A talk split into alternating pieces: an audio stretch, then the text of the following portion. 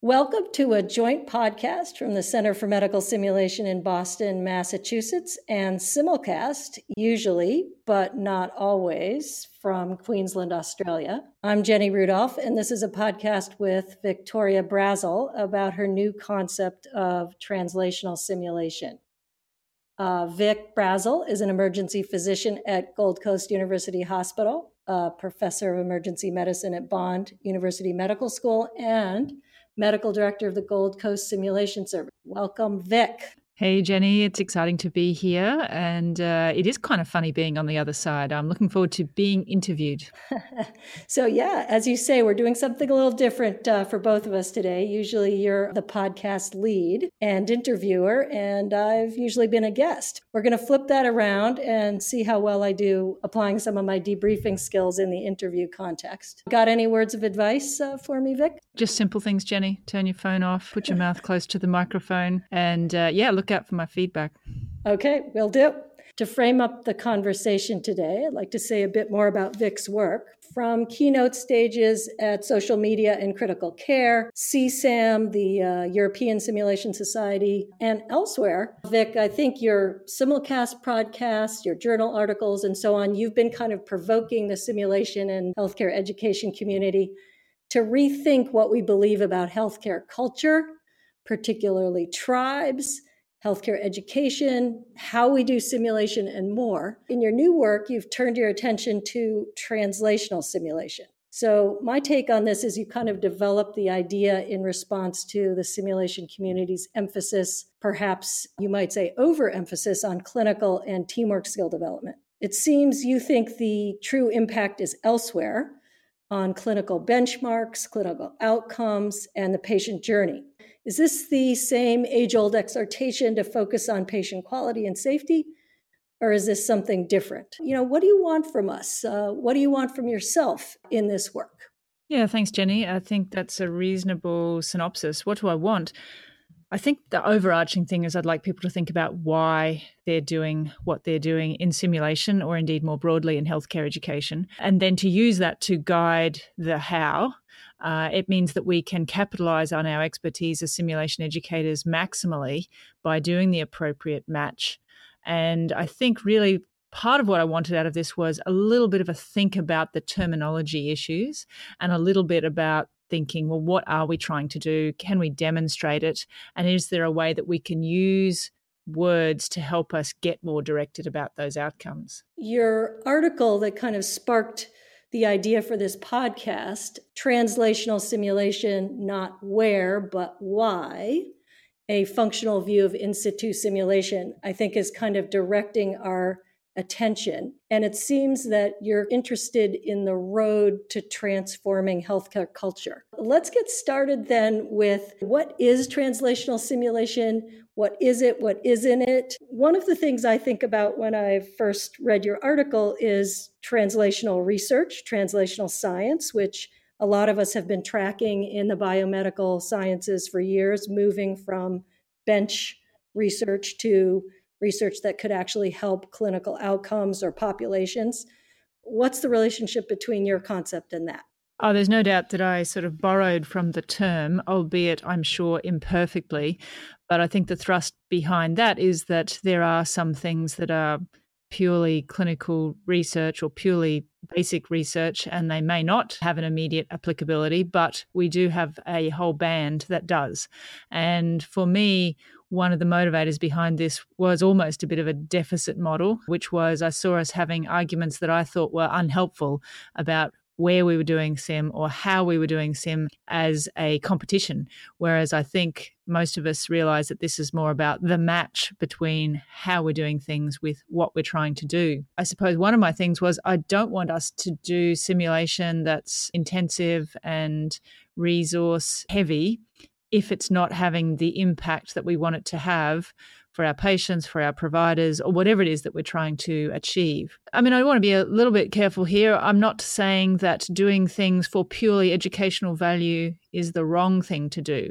I just think we've got to be disciplined about when we're doing whatever it is that we're aiming to do and then matching our modality appropriately rather than being format driven and thinking, oh, this is good, let's copy it. Right. So it seems that you're somewhat urging us in the simulation based education community to sidestep is in situ simulation better or is center based simulation better? Is event based education better? Is workplace based education better? We really should be thinking about what are the clinical outcomes we want and how can we put simulation into service for that? Yeah, and I think even a level beyond that, Jenny, it goes to the idea that any format is really only applicable in the context in which it's delivered. I think, particularly in these areas where you've got quite nuanced interventions, you have to think hard about does it make a difference in this situation? And I liken it to the RCT for an intervention, and it's a yes no answer as to which is better, versus you think about what we're doing, which is, of course, a social science, where we're trying to think, well, this particular format delivered in this way by these people to these learners in this context may have this kind of outcome. I think actually our job is rather hard with doing this matching, but it's going to be particularly hard if we're only thinking, is this format the right one, rather than really what am I trying to achieve and for whom and when. Vic, before we unpack that a little more, which I think we absolutely should, it might be helpful to have a concrete example. Sure. So, take a simple example of trying to quote unquote build teamwork in the emergency department. 10 years ago, we would have a special room or a simulation center. We'd have a mannequin in there and we'd bring some doctors and nurses from the ED over who could possibly spare their half day. Their attendance might be problematic, but we'd get there and we'd have this day of really good focus on teamwork and that would be useful. We're probably not sure exactly how useful because it was very hard to measure. Then I think step forward to fairly recently, and we've sort of decided that, oh, let's do it actually in our resus bay because then we'll be able to look at our equipment and people will just be able to come off the floor and then we'll be able to have our real team together and we'll be able to talk about the things that matter to us. Of course, we might only get five minutes for the debrief. We might get interrupted. We might compromise the care of real patients, but it's going to be really good. So we ended up having an argument about which of these two things was better, whereas what we can see is that clearly there's strengths and weaknesses. And I suppose my caution is that in the latter example, there are a lot of things that come at a price, whether it's people's time or the risks of doing it in the environment. That price, I think, is worth it if you are really looking at this native team and this is the only way you can get them together. And you really are looking at how do the systems work, how does the equipment work within that environment, if that is the focus. But if you really just want to talk about how do you coordinate people around the head of a bed to do an endotracheal intubation, you might find that that is better served away from the clinical environment, not in situ, and get that bit right before you then transform it into the more complex environment of the in situ simulation. So, again, it's just recognizing about what we're trying to achieve and knowing that what we can achieve is probably less in any given situation than we might like to think, and that simply doing something embedded in the clinical environment is not a panacea. It offers immense opportunities but there are risks and trade offs, like with anything. You're sort of helping us see the contrast between a kind of half day devoted, dedicated center based to simulation and maybe a in situ simulation in a bay with a specific procedural or outcome focus. What I've heard you argue, for example, at the SESAM conference this summer or in your recent article in Advances in Simulation, is those also aren't quite cutting it for us. And you used some fairly spicy critiques like not playtime for registrars and kind of pushing us to try to think more ambitiously. And you used words like diagnostic and interventional in trying to help us see how to move this work forward. So, what's after what you just talked about? Sort of return to my initial question what do you want from us? Man, that comment about the playtime for registrars really pushed your button, didn't it? Uh... yes, it took me a little while to get over my WTF moment there. I and so many others have spent a lot of time on playtime for uh, residents or training for residents.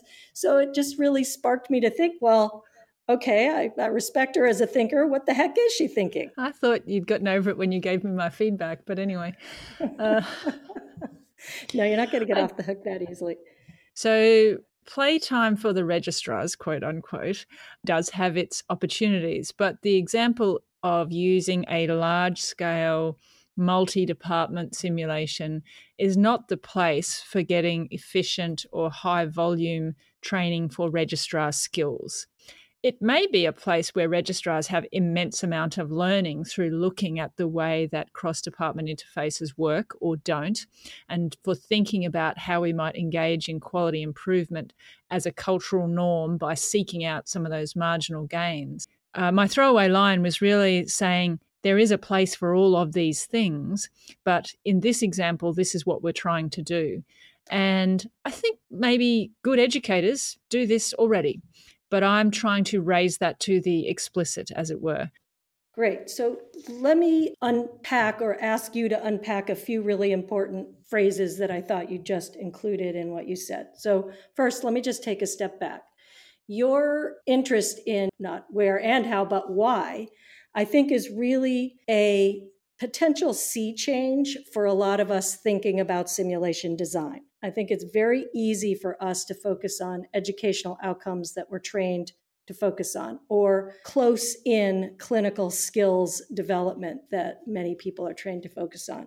But I think you're shaking us up in a way by forcing us to really think in almost a design thinking sense of what are the jobs to be done that our clinical institutions and our clinical departments are trying to achieve. And how do we solve serious problems or help people reach really ambitious goals in these settings? And I think most of us like any subspecialty, get stuck in our narrow parochial focus of whatever our near in clinical goal is, whether it's laryngoscopy or central venous line or difficult conversation at end of life. And you're saying, okay, guys, no, no, no. All those things need to be in play, but in a real clinical context toward a real clinical goal. And I think that focus is forcing us to rethink the emphasis of what we do in simulation. Could you give us an example of something you think is really working with this translational sim? Before I do that, there's a fair bit in what you just said design thinking. Oh my God, I've just got to get that buzzword somewhere related to translational simulation. So thank you. I guess inherent in design thinking is things about being co created with providers. So it's actually not a bad analogy. And I might come back to that when I talk about the examples. Okay, I'm going to call out my great friend Andrew Petrosoniak, working at St. Michael's over in Toronto, looking at massive transfusion. They used in situ simulation in their trauma patients to investigate how quickly they were getting blood to the patient and to investigate the things that were delays in the process. And they found a number of things just related to how many phone calls had to be made and some of the communication that was happening around getting the blood to the desperately unwell patient. So I would say is a diagnostic phase of simulation. And the next thing they did was arrange some new processes to try and improve it, also embedded through simulation and other modalities. And they've managed to improve the time that blood gets to those patients in the real patients by two and a half minutes, which is not insignificant in a uh, critically hypotensive trauma patient that's bleeding. So, to my mind, that is a classic example of um, translational simulation at work. Uh, this is quality improvement. People have been doing quality improvement for a long time. People from SIM aren't just the first people to have thought about it.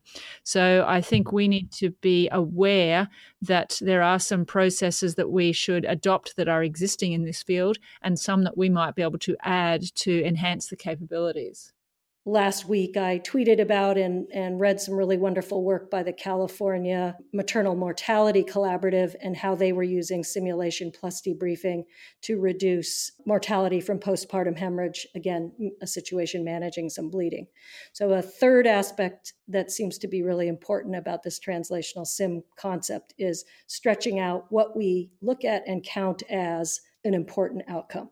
Summarizing, Vic, I'm hearing that for translational simulation to get going and possibly work, we want to have some part of it be diagnostic, allow that to feed into some kind of an interventional approach to improve whatever it is, like, let's say, massive transfusion protocol. And that there's aspects of this that if we work in large collaboratives, we might be able to move to the national policy or institutional level in improving things. And I think the California Maternal Mortality Collaborative is possibly an example of this that used data tracking from California wide about postpartum hemorrhage and local interventions to reduce it and created a feedback loop between those that might be a model for other similar programs. So, as you say, that's a great example. To contrast that, we've just had a big multi center study about the PROMPT program for looking at maternal emergencies in the state of Victoria here in Australia. A very nice article that tried to look for outcomes from the introduction of PROMPT, looked at many thousands of real patient outcomes, and failed to demonstrate a difference in clinically important outcomes despite a really good course delivered by really good people with really good content that was hmm. focused on exactly those kinds of emergencies. Now, we discussed that on Simulcast, and we could come up with a whole range of reasons why that may not have been a demonstrated outcome. But you sort of think, well, hang on, they've got this example in California that seemed to go really well, and then they've got this example in Australia that didn't. Are people doing it differently? Are their baseline indicators or outcomes different? Have they used different outcome measures? And I think this is this is really hard to do in our social science dominated world of nuanced interventions. It's not quite as straightforward. I'm not saying it's simple, but I do think it's straightforward if you've got drug A versus drug B for a metric like hypertension that you can measure. This is obviously not quite so straightforward. Let's shift gears and talk a little bit about the role of translational simulation in intertribal conflict or intertribal difference. One of the things I've heard you talk about is when you do these complex simulations in situ directed at a particular benchmark or clinical outcome that you've learned from a department they care about, such as time from the door of the emergency department to the cath lab, or time from the emergency department to decompression of a subdural hematoma. That that's fantastic. Those clinical quality issues are getting improved. But it seems from what I read in your article that certain relational things are also getting improved. And that in your table one, for example, of your article, you talk about improving relationships, improving interfaces, and that that somehow also is going to be really important to patient care and potentially provider satisfaction and resilience. So that surprised me that that was a secondary outcome. Tell us a little more about that. Sure. And I think this goes down to how we as clinicians think about our care. And certainly the technical aspects of performance dominate. So those time based targets are appealing to us as a way to improve what we do. That said, I think you don't need to think too deeply to realize that healthcare is also this complex socio-cultural event. Realize I'm talking to a social scientist here, so I'm being careful with my terminology. But uh, and that while the goals are important, the relationships, if we can build the quality of those, tend to help the goals look after themselves a little bit as well. So I think both are important. I'm not shying away from the idea of time-based targets, and they are easy to measure and demonstrate to our CEOs when we want money for our simulation programs. But I do think for me, this was a gut feel that I hope is turning into something a little bit more rigorous with the arrival of Eve Purdy to come and work with us here at the Gold Coast. And that is that I saw what was happening in our debrief rooms when we would do these interdepartmental simulations as a way of building connections. And this was somewhere in between the memo that nobody read that said, you, sh- you guys should do this versus the morbidity and mortality meeting where everyone was sitting together, but they were feeling rather bad because there was an adverse patient outcome. And now we were all talking somewhat defensively and not really in a way that was trying to get us to connect. And I thought that our debrief rooms were in between those two things, where we'd had an authentic patient care, simulated patient care experience together. And we were talking about how it went and we were thinking about ways we could make it better. Now, just those processes, I think, are enormously positive things to do in a healthcare institution. I guess come down to, well, that all sounds really touchy feely and nice, Vic, but how can you show that?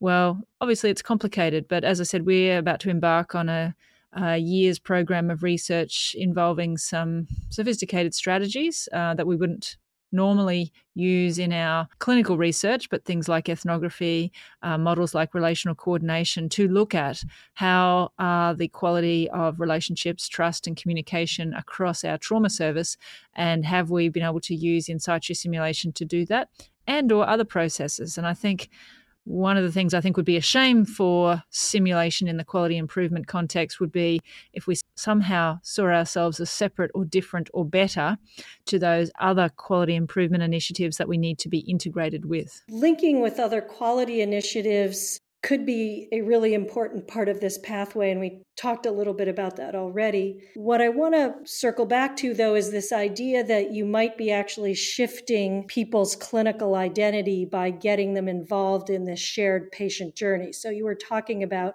in the debrief having this large group of people. You've mentioned to me before it's not unusual for you to have 40 or more people in this debrief who have seen GoPro body camera views of each other's work as the patient moves through the process. I've heard you ruminate that it might be that people shift from thinking about, I'm the emergency department physician who does XYZ to my identity is helping this patient with this problem get from here to there with the best possible care. And so we're shifting clinical identity from I'm about my local subspecialty to I'm about something to do with this patient. What are your thoughts on that? Just giving people an insight into how good other people's acts are, I think is actually very functional. And I'm fortunate mm. get to go around the hospital and see teams I don't normally work with.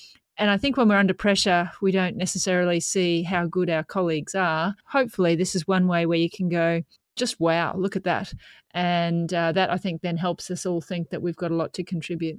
Vic, I recently visited the Gold Coast Hospital with you in July, and it was kind of a wow experience to see everything that you're doing. And I've spent some time with Peter Weinstock and uh, Catherine Allen and Chris Roussin at Boston Children's Hospital, also a total wow experience. And I think what can happen to people sometimes when they see mature programs like yours or the one at the Boston uh, Children's Hospital Simulator program is feel kind of intimidated about how will I ever get something like this started? How do they sustain it? How do they do it?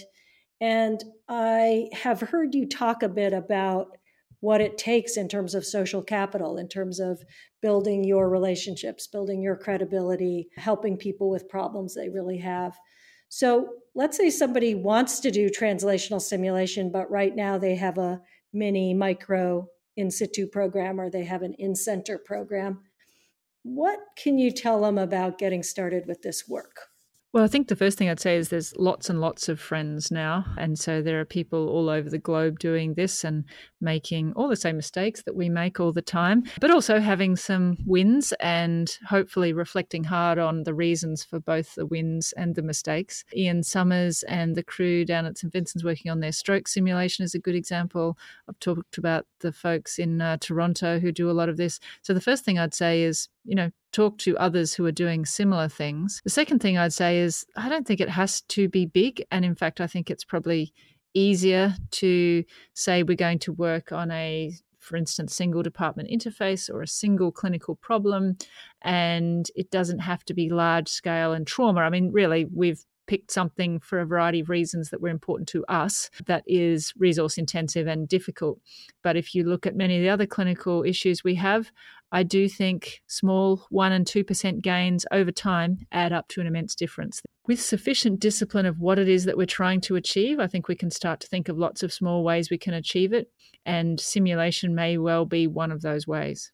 I want to challenge the idea of, you know, 1% or 2% gains being adequate for some things that we're doing it takes a tremendous amount of effort to get a team together to get their dedicated time. If you think of the person hours involved in what something like this might be if you have 10 people there for an hour that's 10 person hours. I personally uh, as a hospital executive if I were one, or I run a small simulation center. I care a lot about how, where people put their time in. I would really want to know that that actual specific 1% was going to make a difference for the tens of hours that I was about to put in to that over time. Now, there are some things that might need a big bomb, as it were, but I think most of our service level problems are not got magic bullets about them. And I think consistency and small wins and getting people into the habit of doing it. I think that's one of the other things that we can do mm. that leverages, which is getting people into the habit of providing care, reflecting on it, talking about it, and then finding ways to enact it. That's probably as good as anything we're actually focusing on as a specific example. That part of it, in terms of getting people in the practice of practicing, getting people in the practice of reflecting on their practice, if that leads to incremental gains 1% at a time, I think that is a more compelling or helps me understand your enthusiasm for the 1% approach because there's all these other gains that are going to happen from people learning to practice. I mean, that's really the only way it can work because, you know, we do an hour and a half of trauma sims once a month. If that's our intervention, the dose is going to be inadequate. Whereas if that leads to something more generic as a habit of people, that's really probably the only way it can achieve anything. Okay. I recently watched a talk of yours at the International Clinical Skills Conference, I think. You wrapped up your talk there, giving a little bit of a sense of why this translational sim concept has really grabbed you. So I somehow feel like there's something here that's really important for you, potentially important for us. What's up with that? Hmm. I think as you work through your clinical career, different things resonate with you about what makes a difference. Clinical skills I was trying to acquire as a registrar, and then maybe the leadership skills I was trying to acquire as a consultant, and different things at different times.